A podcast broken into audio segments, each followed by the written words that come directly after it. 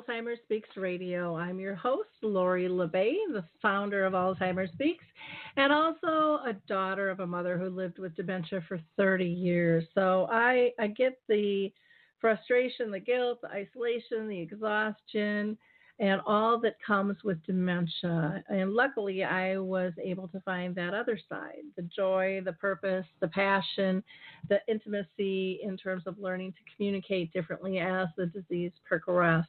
Our goal here is to raise everyone's voice all around the world and to shift our dementia care from crisis to comfort. And I hope you will join us and help spread the word by uh, liking, clicking, sharing um, these links because there are so many people in your own spheres of influence that are most likely dealing with this that you don't even know about. And the more information we can get to them, the more they can see how many people are dealing with this, the easier their journey is going to be. So I'm so glad that you that you've taken the time to join us today. Um, we like i said are all about raising raising voices. And so you as a listener could easily be our next guest. Maybe you are having symptoms or have been formally diagnosed. Maybe you are a family member caring for a loved one or a friend or a business professional that is providing services uh, to uh, both those diagnosed and families. Maybe you're an author a singer a songwriter a researcher an advocate. Everyone's voice is welcome. As long as we have a respectful conversation, we are off to the races. We also can help businesses expand their brand footprint by leveraging all of our different platforms. You see, the radio isn't the only thing we do. We have a blog, we have a YouTube channel, we do a thing called dementia chats where I facilitate a conversation with people living with dementia, and they tell us what they uh, feel and see and the changes that they would like to occur and the supports they would like to have for both themselves and their friends and families dealing with this. So think about that. Um, think about your own story. We each have one, and we would love to be able to share it with the world. So just reach out to me. Go to alzheimersspeaks.com. There's a big contact button in the upper right hand corner. Now, before I introduce our guest today, I want to give a shout out because not everybody knows about uh, Alzheimer's Disease International, and they put out a world report every year, and that is now available. And you can access that by just going to our main website, alzheimersspeaks.com. Um, you can also access, and there's not much time left on this, the World Dementia Council is doing a survey on what what are you doing that is dementia friendly? They're trying to get information in terms of research studies but they also know that a lot of people don't have the money to do the research. So they want to find out what is working and what what do we need to push forward there. Um, the memory cafe directory i would be amiss if i didn't mention that. Powerful powerful group of like minded people on a like mind journey, and it's for people with dementia and their care partners. You'll laugh, you'll cry together, support one another, and really bond quite heavily in these groups. Just go to memorycafedirectory.com and you can find where there is a cafe in your location. The U.S. now has over 800 of these, and I'm so proud of that number, and it's growing every single month. Um, Dave, who puts this directory together, is also um, putting together locations for other countries as well. And then, of course, I want to give a shout out to Stall Catchers. This is where we as individuals can play a game and actually diagnose real Alzheimer's data. So just go to stallcatchers.com for that one. And what else can I say? I have to thank um, Artis Senior Living for sponsoring me going to a few events with them uh, this month, and Deep Haven Woods um, of Minnetonka, and also um, the Trails of Orono. Uh, we just had some wonderful events, and next month I will be heading out to Massachusetts in Reading and Lexington, November 13th and 15th. So if you're in those areas or know of somebody, uh, please come out and see me.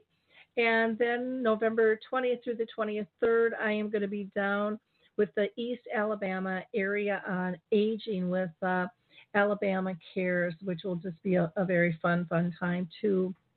So today we are going to be talking with a grandson who has put a new twist on how to find out history about your loved one and how to how to build a relationship when you're dealing with dementia.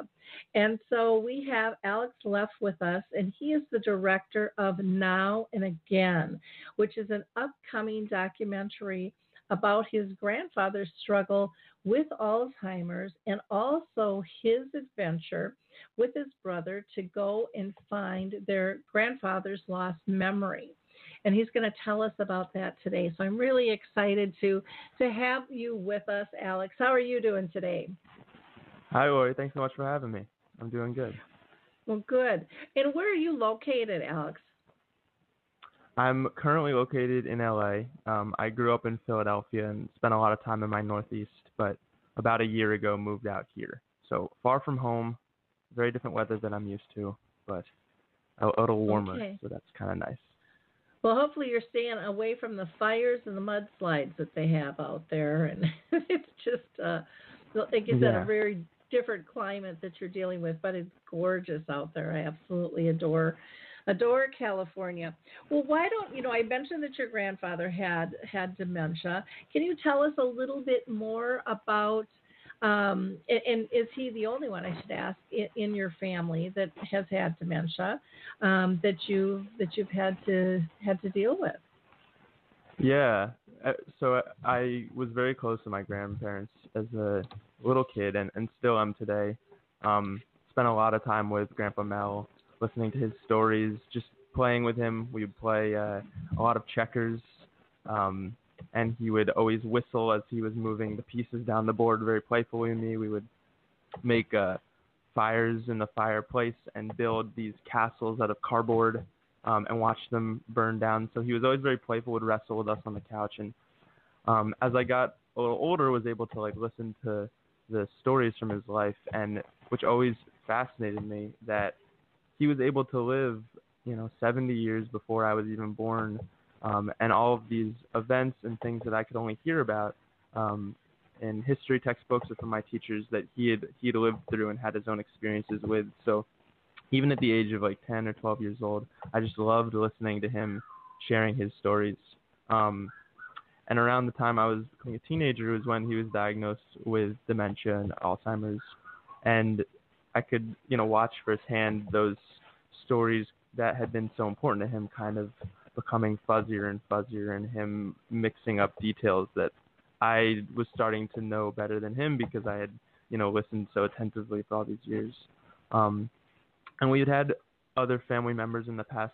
Uh, my great grandfather, who I was able to know as a little a little bit as a little kid, um, also had Alzheimer's, so had some experience with that. But to have it be to my grandpa, who I was so close to, um, and the decline was so slow and subtle, uh, really you know hit home for me about how um, precious our memories are and, and, and how fragile they can be.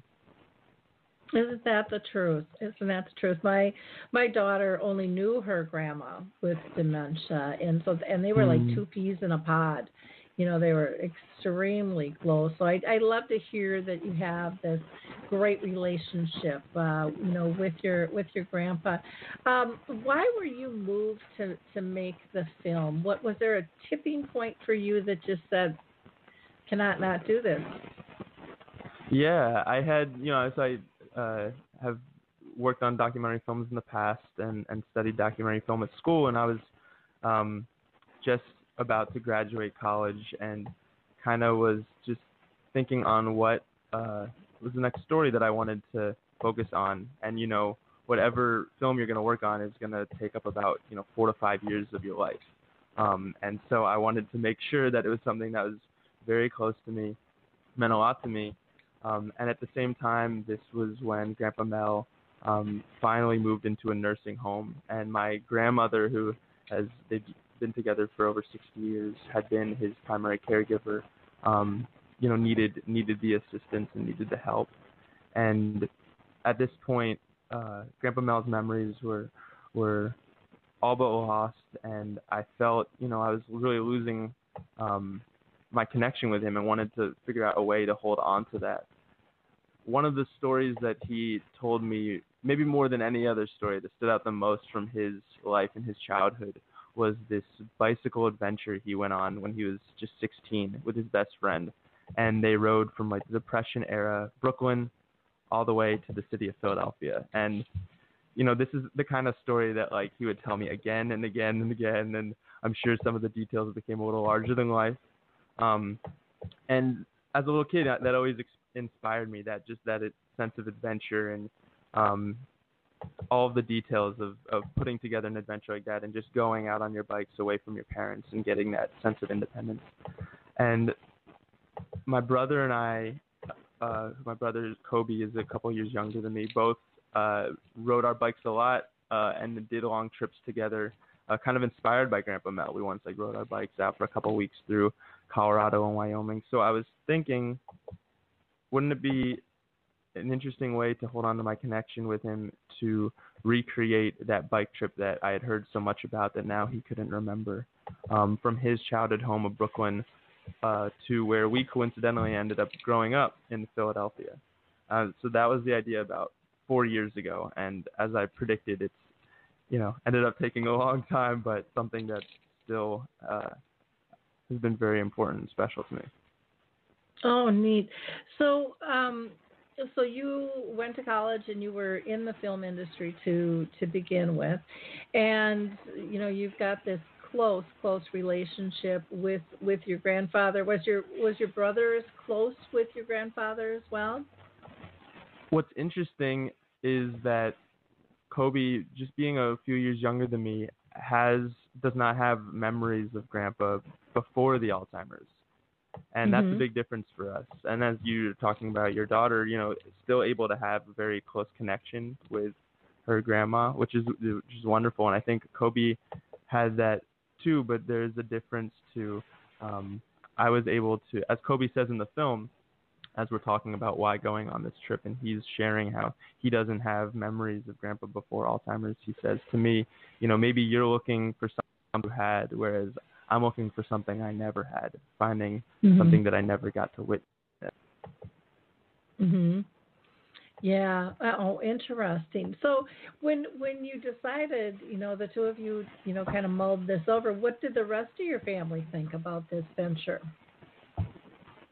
Yeah, my we're so we're very close with my grandma, Grammy Connie, as we call her, um, and she is an artist in her own right, and so she kind of played an integral role just uh, separately from me making this film. You know, she always talked about how when they met as camp counselors at the age of 19, um, back at Camp Wel-Met in New York, you know, this was the main story that Mel was telling her as they were just connecting. And so she still had the photographs from 1945 of this bike trip.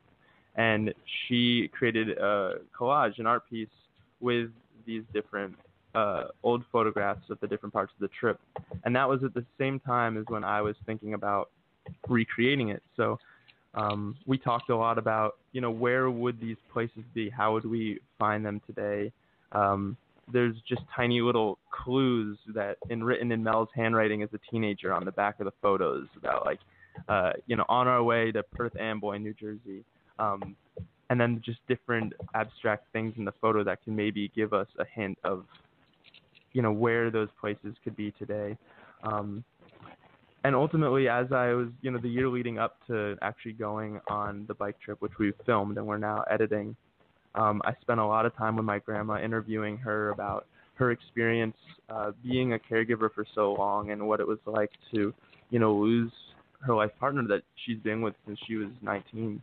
Um, also, tracking down my grandpa's childhood friend and lifelong friend George, who had gone on that bike trip with him as a 16 year old and visiting him in Buffalo, New York. And what was really special is that, you know, I had never gotten a chance to really talk to my grandfather as an adult.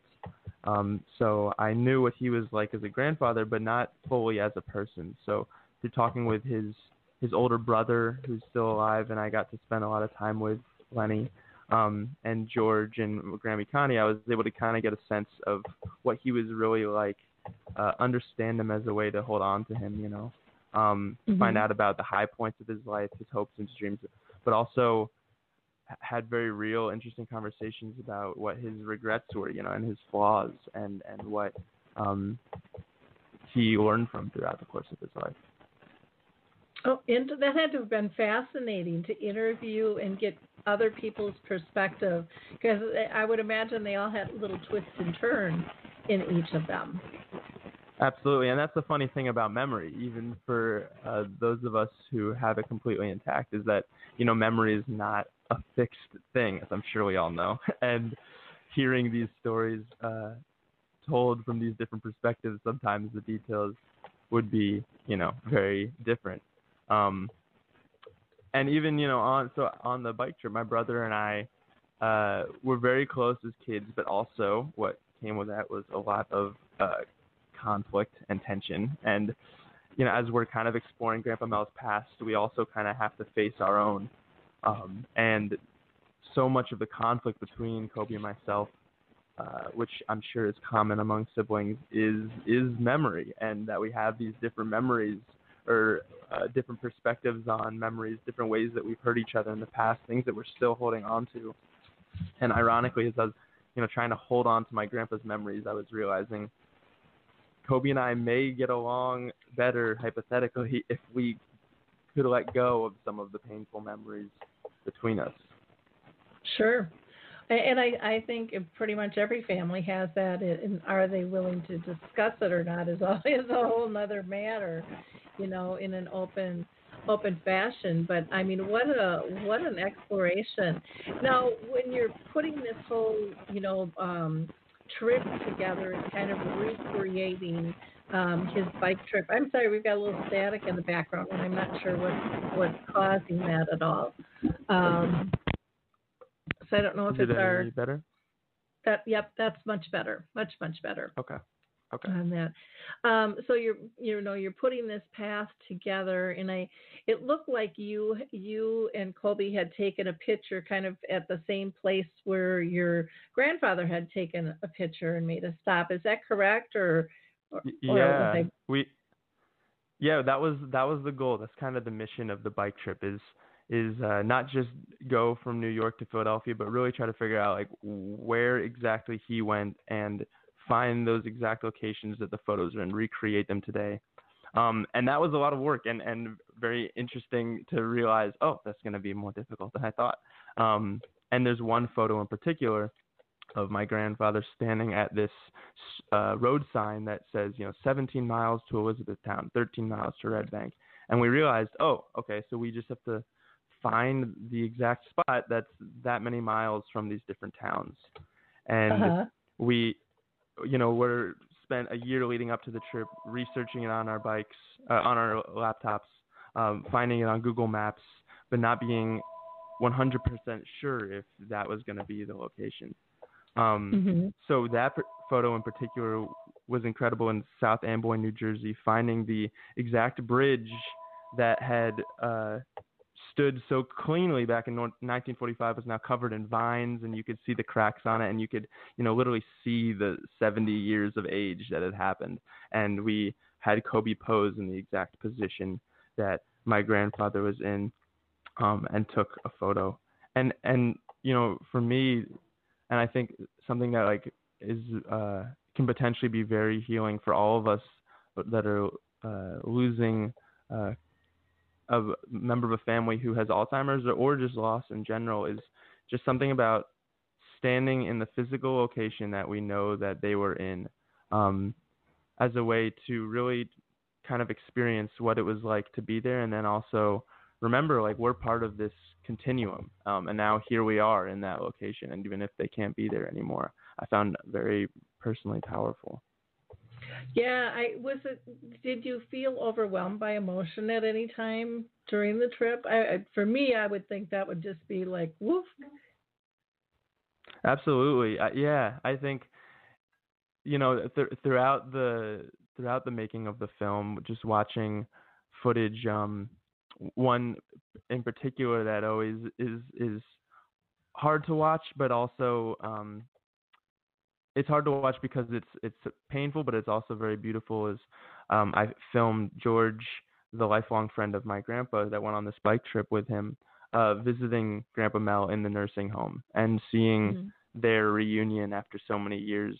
And you know, George is clearly trying to hold himself together and having a difficult time, but um, was really inspired by his uh, just compassion and empathy he was sharing with Grandpa Mel and, you know, asking like, you remember we went on this bike trip, you know, we used to be really good friends. And then when it was clear that my grandpa wasn't going to be able to really share that with him, just George, you know, getting close to him and holding his hand. And as George says, it's like, well, you know, Mel may not remember these adventures we went on, but I do. And I think that's mm-hmm. important. And I'm, I'm happy to be here for him in whatever uh, condition he's in. And that, you know that that really meant a lot to me and ultimately uh taught me like what it what it really means to love someone and despite them going through the situation what it means to really be there for that person and, and not not need anything from them if they can't remember.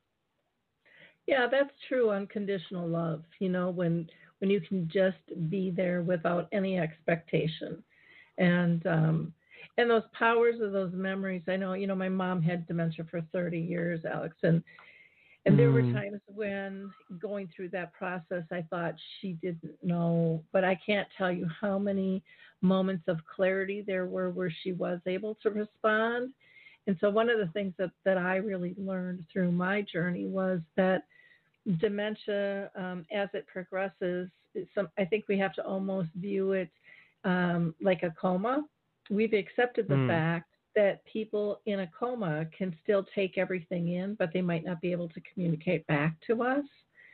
And right. I and I saw that profoundly happen so many times. And you know, it, it makes me sad when people say, "Oh, they're just a shell of a body," because I believe their you know their soul still exists and still is connected to us, but we are just we're looking for the wrong signals. We're looking for the real you know, blatant, you know, where, we want those words and those sentences, and we're missing out sometimes on the the eyes and the, the the glint or the sorrow or whatever they're showing us, or you know, the hand movements or just the the slightest of a smile. You know, That's all so those true. little all those little nonverbals because we're we're so busy kind of in our grief and our loss that you know we're losing that the the pre, the present moment that's given to us and mm. so you know for me the the journey was really one of of learning to balance that that fear of the future and what's all going to come and worrying about it and then that the grief of the loss that can spin and, and one of the things that helped me and i always share this with everybody I speak to is, um, you know, you can't have great loss without great love, and that is a mm. gift. And that would always That's kind of so pull true. me out of that out of that sinkhole, and then, you know, we can only um, identify and create joy in the moment before us. And so, all that you're doing, you know, you're taking this journey down the path to bring it back to create moments and to to educate yourself and just you know have this more significant knowing um, I think is is really really um, just profound what you and your brother you know committed to do. How long did it take you to take that trip, and how long was it? Yeah, well, so Mel and George in 1945 did it in two days. Um, and it took us two weeks because we were going. We had uh, cameras, you know, attached to the bikes and packed up. So every few miles we'd have to get off and set up and everything like that. Um, so ironically, you know, while their trip was kind of this spontaneous, very freeing experience, ours had to be, uh, in order to recreate it, much more planned and scheduled. Um, and of course, the landscape has changed quite a bit too. So across New Jersey back then, they were just going through farm fields and forests.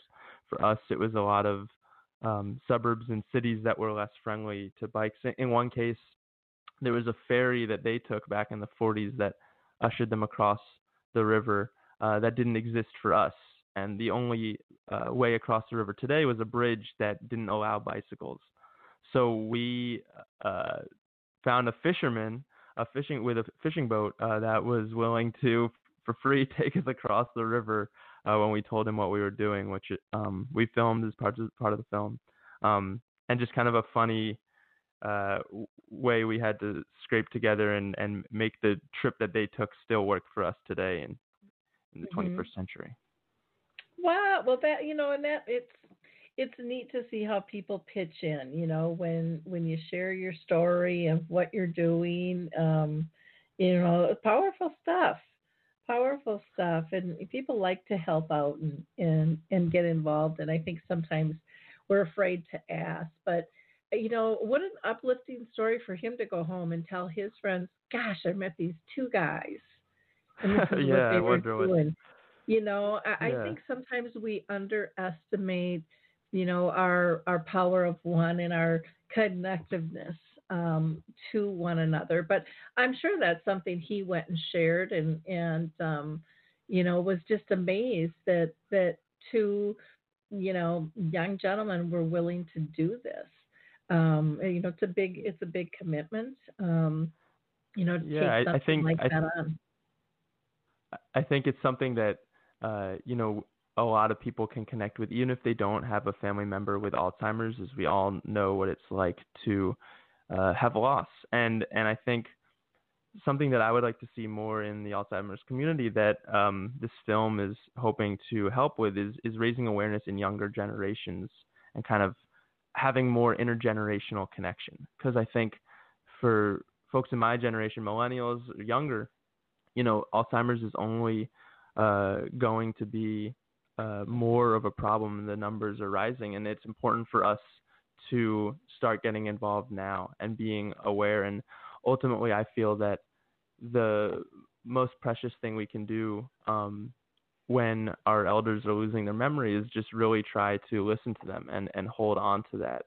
Um, so I hope that other folks are, are moved to, you know, just remember how limited our time is and that incredible that we have this brief overlap with people in our lives that have experienced more life before us. And and ultimately you know the film is uh, I see it as a time capsule for uh, my hypothetical grandchildren whoever in the future if if one day I'm not able to remember uh, to have this story that is able to share those memories with them because they'll never get to meet my grandfather um, but I was the one that will have been the link between them. And I think, you know, we all are links between these different generations. Um, and the best way we can continue the uh, connection between all of them is making sure that we're really listening to each other and, and sharing those stories, passing them on. Exactly. Well, and that's, um, I mean, you're really thinking forward. And I, I just, I think the intergenerational connection is so important. I think we need to educate, you know, kids when they're little on this. And it's nice to see there's some books being written about mm-hmm. Alzheimer's disease and dementia for, you know, our, our young kids on up. I've gone into um, schools and I've been shocked at how many kids in junior high and high school are taking care of, you know, parents or grandparents um, or watching mm. out hmm. for a neighbor. And and there really isn't one of the things that came out in those conversations was there, there's no support for them. You know, we've got all these groups in support groups in schools, but there isn't anything for caring for another person. And um, so some of the teenagers in, in some of the schools had said, "Hey, we're gonna, you know, we're gonna march in and say we want one too."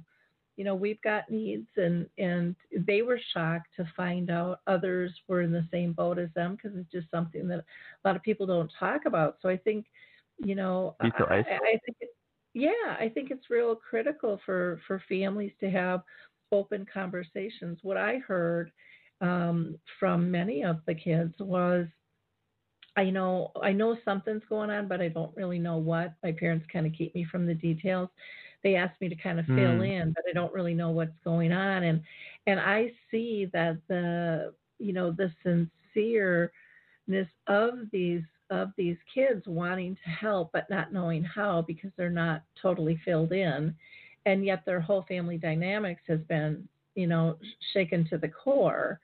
And so, yeah. you know, when we have these conversations and we we can empower everybody and oh my gosh, you guys have such great creative ideas of things to do and how to manage and you're more tech savvy than many of us and i mean there's just you know when we work together we're just better uh, you know that's absolutely that's, yeah. Our, yeah our culture has uh the different generations and age groups so siloed off and um you know, I, I feel like we need to make sure that young people are engaging with their elders not just when they're sick and when they're losing their memories. But um, one thing that we're going to do with the film when we're uh, for distribution is uh, having community screenings that connect youth groups, colleges, universities with senior centers, with councils on aging, because I want to bring you know people of different age groups in the same room um, to talk about Alzheimer's, but also just to talk about their perspectives on life and getting to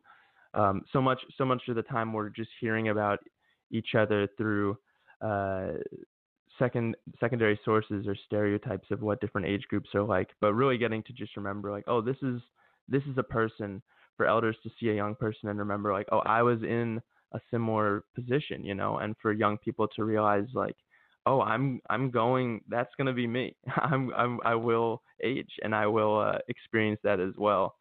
Um, I would love to continue to bring people together in that capacity. You know, doing the screenings in that setting um, is phenomenal. I've done that with the movie His Neighbor Phil, which is now called A Timeless Love. And, you know, when the director brought it to me, he's like, you know, how do we get this out? You know, should we get it on TV? Should we put it on Redbox? Do we sell DVDs? And I said, absolutely none of those. And he's mm. like, hmm. well, what what's left? and I said, you have a powerful medium here that takes people back because when they go to see a film, they don't really see it as a learning tool, you know.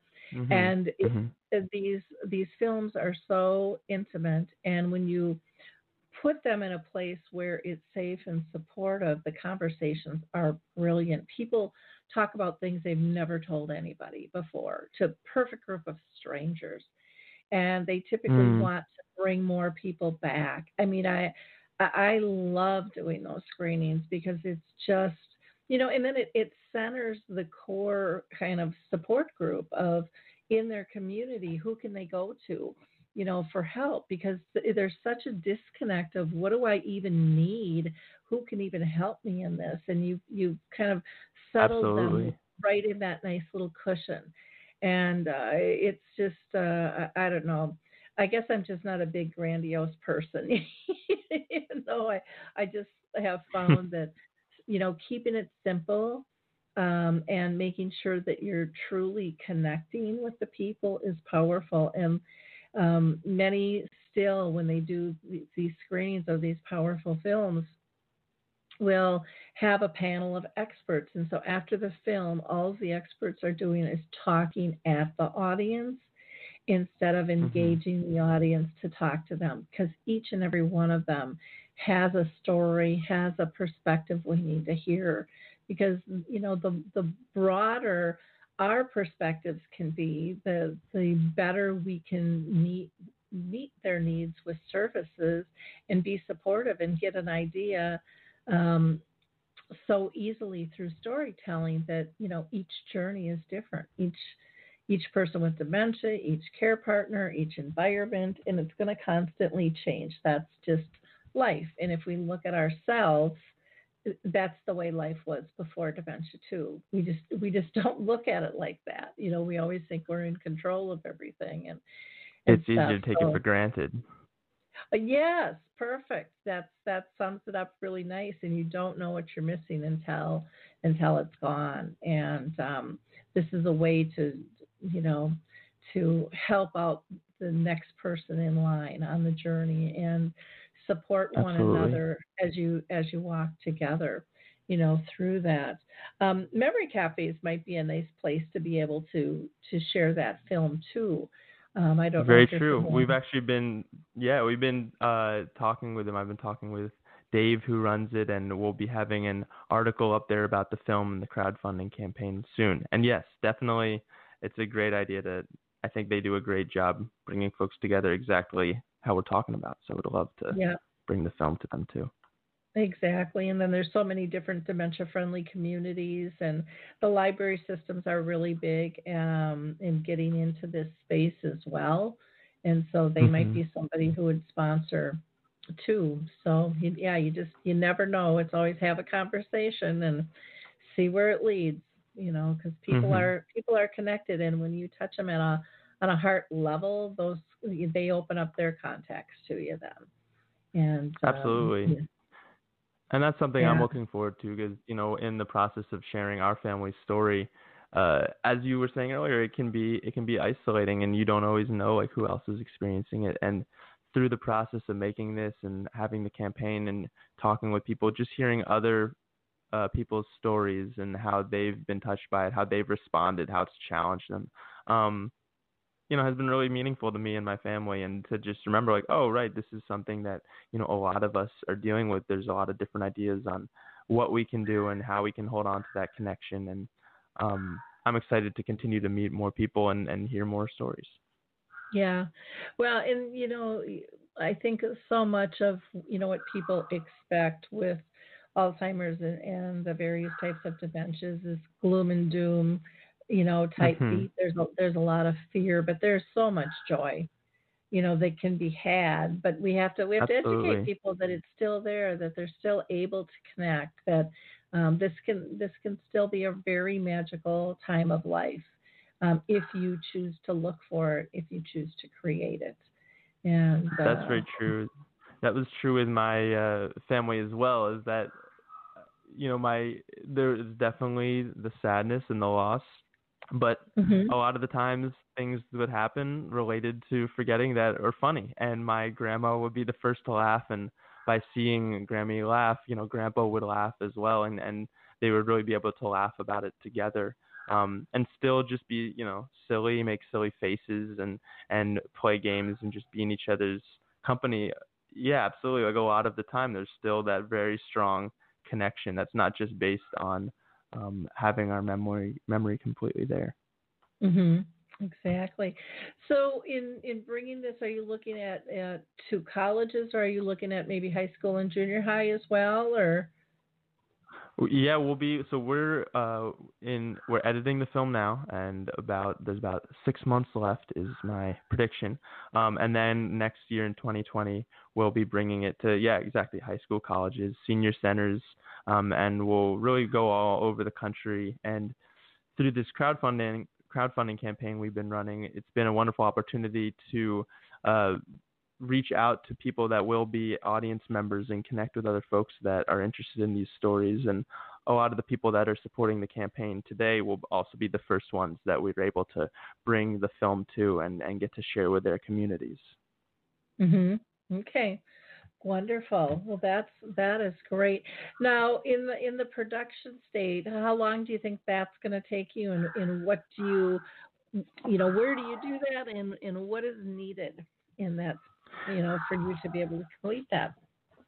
Yeah. So so much of this has been a labor of love, um, and in independent documentary filmmaking, it usually has to be.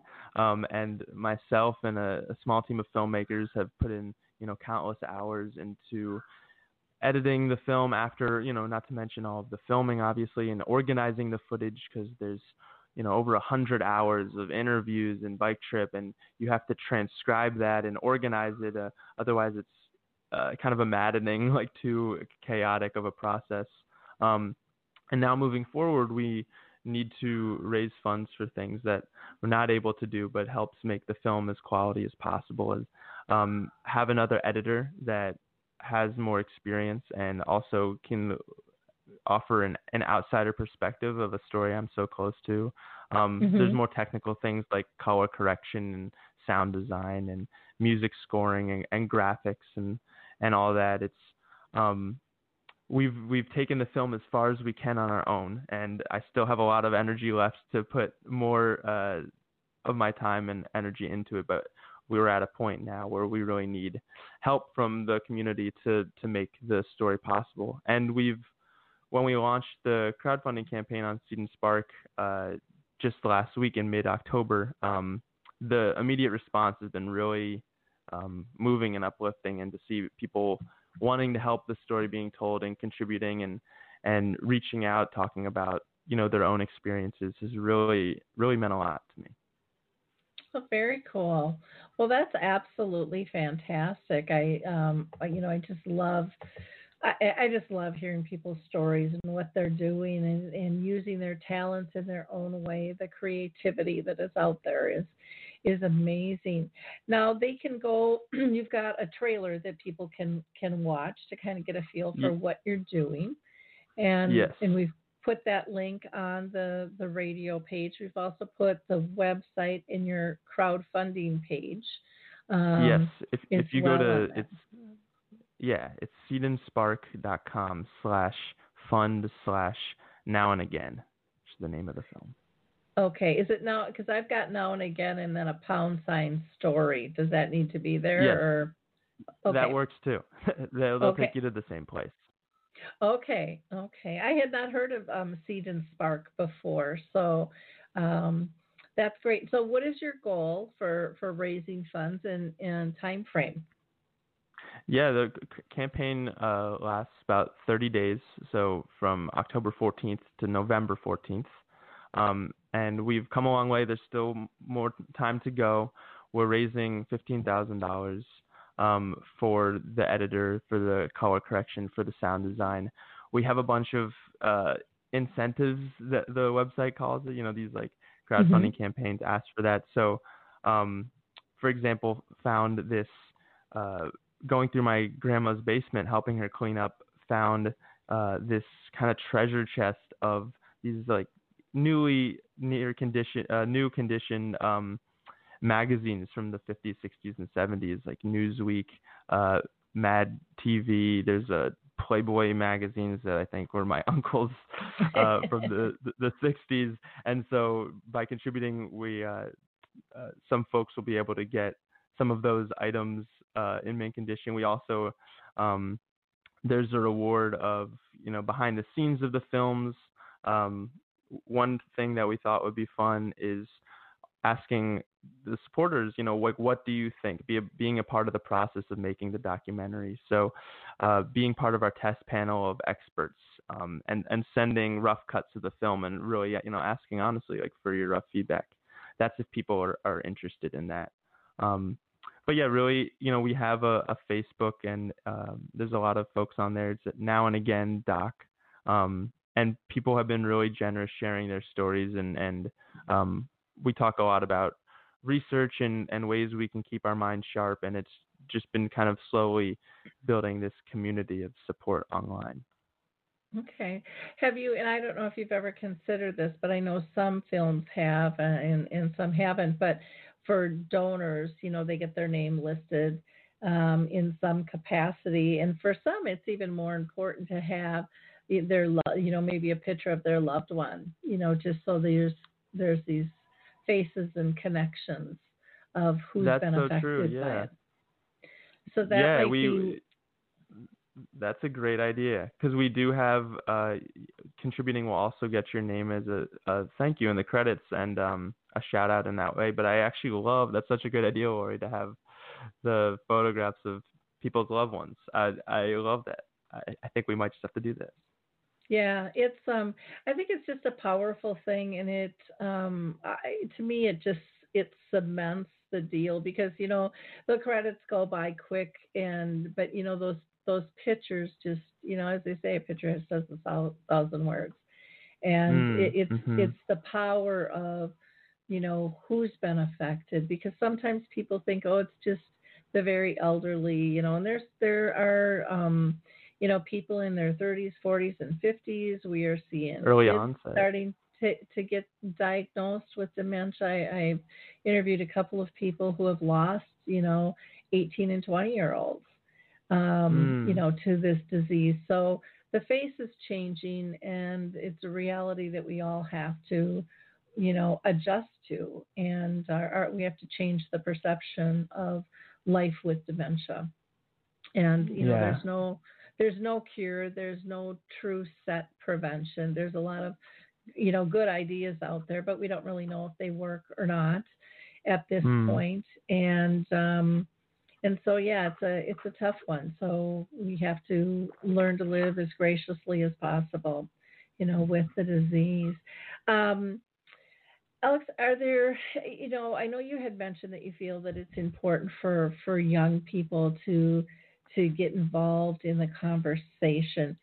If you had a group before you right now, what what would you say to in, to empower them to step up and get involved?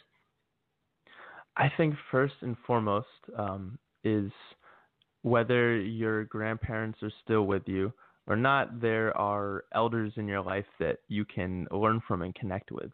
Um, and I think the most important fundamental part of uh, Alzheimer's awareness is just creating that intergenerational connection.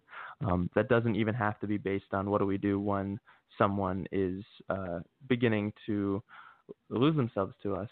Um, so I, I'd say really working on those connections, whether it's someone in your family, a family friend, um, and I think that goes both ways. I think, um, you know, elders, um, seniors, just adults in general need to remember that, you know, young people have experiences and stories as well. So the, the curiosity um, needs to be reciprocal. And, and I think that is a very powerful way we can bring more people in to uh, have more caretakers and, and helpful ways to have communities around support for this.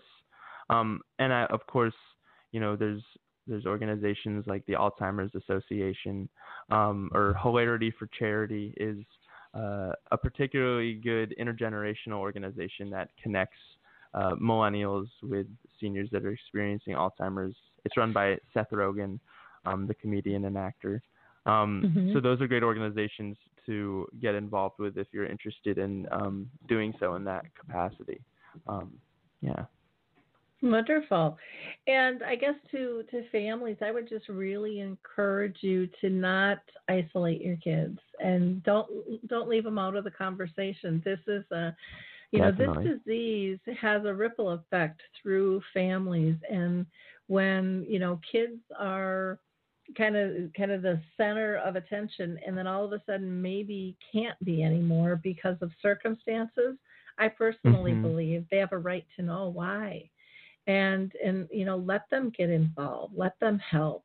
Um, they've got a lot of energy they have a lot of compassion that you might not even know is is in there.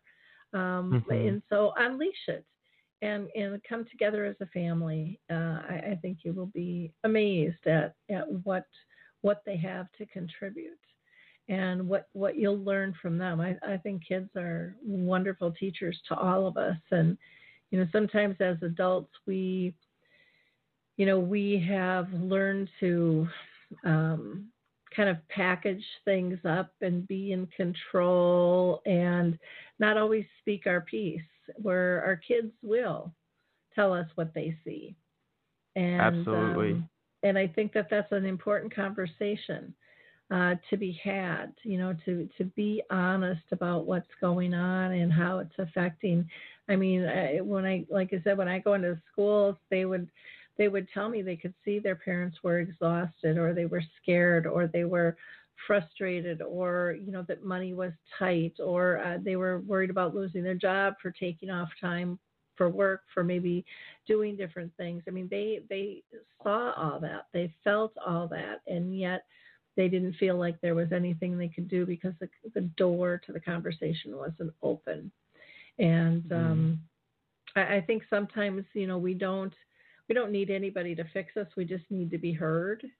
And um, you know, most families nowadays, you know, are all saying that they don't talk as much because of our phones and you know, the kids are texting or playing a video game or the parents are on their phone, you know, doing work or whatever it might be, but we're all sidetracked from one another and and I think uh I, I really do believe dementia is here to teach us a lesson to come back and have that sense of family and have that sense of community and to bring us to back to a simpler time where it doesn't have to be big and flashy to be important and to have depth. So, Absolutely. So again, thank And you just- for your work. hmm Yeah, no, yeah. Thank you so much for having me on, Lori. I really appreciate it. I, I, I appreciate th- this podcast and the work that you're doing. Well, thank you. And again, you can um, reach Alex. Um, you can go to ashbournefilms.com or their uh, their website there. And um, then you've got the trailer link, and you also have the crowdfunding link, which I think it would be great to help support them and get this film out and, you know, help our intergenerational events move up and, and connect us uh, when it comes to Alzheimer's and, and the various types of dementia. Um, I can't imagine how proud your your parents and and your grandparents are of you doing this whole whole process. Um, what a commitment! Just fabulous. Yeah, thank you. Yeah, it's been a really meaningful family project for sure. Well, good, and thank your brother uh, Colby for joining you on that trip too. I'm sure that there's a there's a lot you both learned and are probably still processing, you know, through Definitely. this through this whole thing and um, and they're the friends and family that that opened up to talk to you about about your grandfather as well in this journey and all the work your grandma went through pulling out those pictures and stuff that had to have been a, a just a heartwarming process for her in a lot of ways i would imagine um, really touched her Yeah. heart so again so again thank you for all your work and keep us posted on on how you're doing and in um, wrapping up, I'm just going to um, give a shout out to a couple other organizations. Uh, uh, Women's Alzheimer's Movement, which is Maria Shriver's, um, is going to be doing the Move for the Minds this fall. You can find out more information, but Maria is just uh, such a wonderful, wonderful person and so sincere and is really raising the bar in terms of what's happening regarding um, the, the equity position of women versus men uh, being diagnosed with this and uh, is doing a lot with research.